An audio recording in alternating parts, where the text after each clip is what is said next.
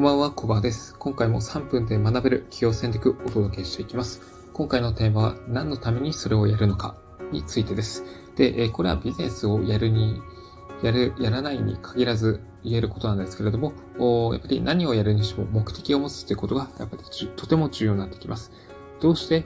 これをやるのか、どういうビジョンがあって今これをやってるのか、そしてこれをやることでどこに行きたいのかっていうのをきちんと立てておくことです。で、まあ、この目的地を決めておくことっていうのは、まあ、あの、自動車で運転するときも言えることです。あの、最初から、あの、どこに向かいたいのかっていう目的地がはっきりしていると、まあ、そこに進むための、何ですかね、方法が見えてくると思うんですね。逆に目的地がわからないと、なんか意味のわかんないところをぐだぐだ走ってしまうということになりかねません。まあ、それってとても、時間とか、まあ、エネルギーのロスになってくるわけです。まり、そうですね。あなたが仮に会社員であって、え、これから独立起業しようと思っている場合をイメージしてみてください。で、え、そこで、え、仮に独立起業することが目的地だったとしたらどうでしょうか？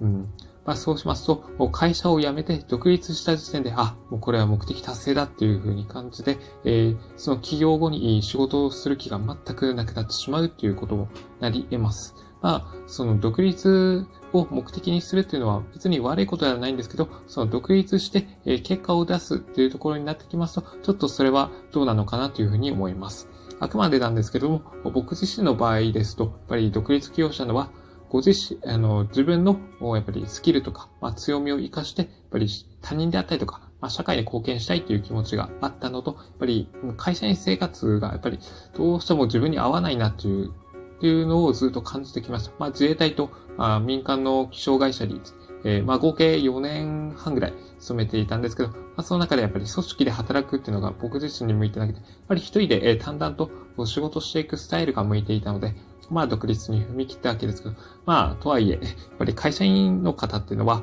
うん、毎月の給料が保証されていて、まあ、それがやっぱりいいなというふうにも思いました。で、やっぱり起業してしまいますと、やっぱり自分で仕事を取ってちゃんと納品しないと、あの、仕事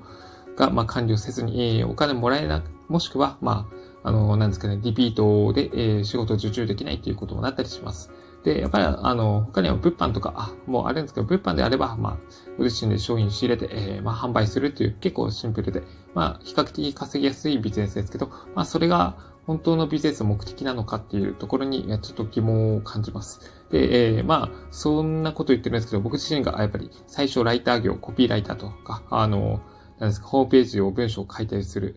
仕事をやっていたんですけど、なかなかそれが、あの、仕事を受注するのが難しかったりとか、まあ、あの、リピートで、え仕事もらえなかったりして、なかなか苦戦して、えー、まあ、他の仕事と、うん、合わせ、かね、あの、なんですかね、掛け持ちしながら、あまあ、生計を立てていました。で、どうしてもやっぱり毎月赤字で、もうこれじゃ生活やっていけねえなという、ちょっとどん底みたいな感じになってきたときに、たまたま物販を教えられている先生と出会って、その方に物販のやり方を教えてもらって、ぐんぐん収入とか、まあ実績をつけることが、増えて、えー、その事業を売却して、ドンと、まあ、あの、なんですかね、キャッシュを得たわけですけど、まあ、新規事業をまた、なんですかね、今、電子書籍のプロデュースやっておりまして、まあ、それをやってるんですけど、なかなかやっぱり、あの、新しいお客さん獲得するのに苦戦しておりまして、まあ、あの、赤字が数ヶ月続いているという、ちょっと厳しい状況です。なんですけど、やっぱり目的がご自、あの、自分の、やっぱり強みを活かして、えー、やっぱり役立っていくっていうところなんで、まあ、それを目的を、まあの、忘れずにやっていきたいなと思います。で、なんかちょっと僕自身のことばっかり話してしまってすいませんが、あの、なんか、あなたも独立起業を考えているのであれば、しっかり独立がゴールではなくて、その先にどういった人生を歩みたいのかっていうところも見据えながら、日々着実にその目的に向かって前進していただきたいなというふうに思います。という感じで今回のテーマはおしまいにします。今回のテーマは何のためにそれをやるのかでした。ここまでご清聴いただき、ありがとうございました。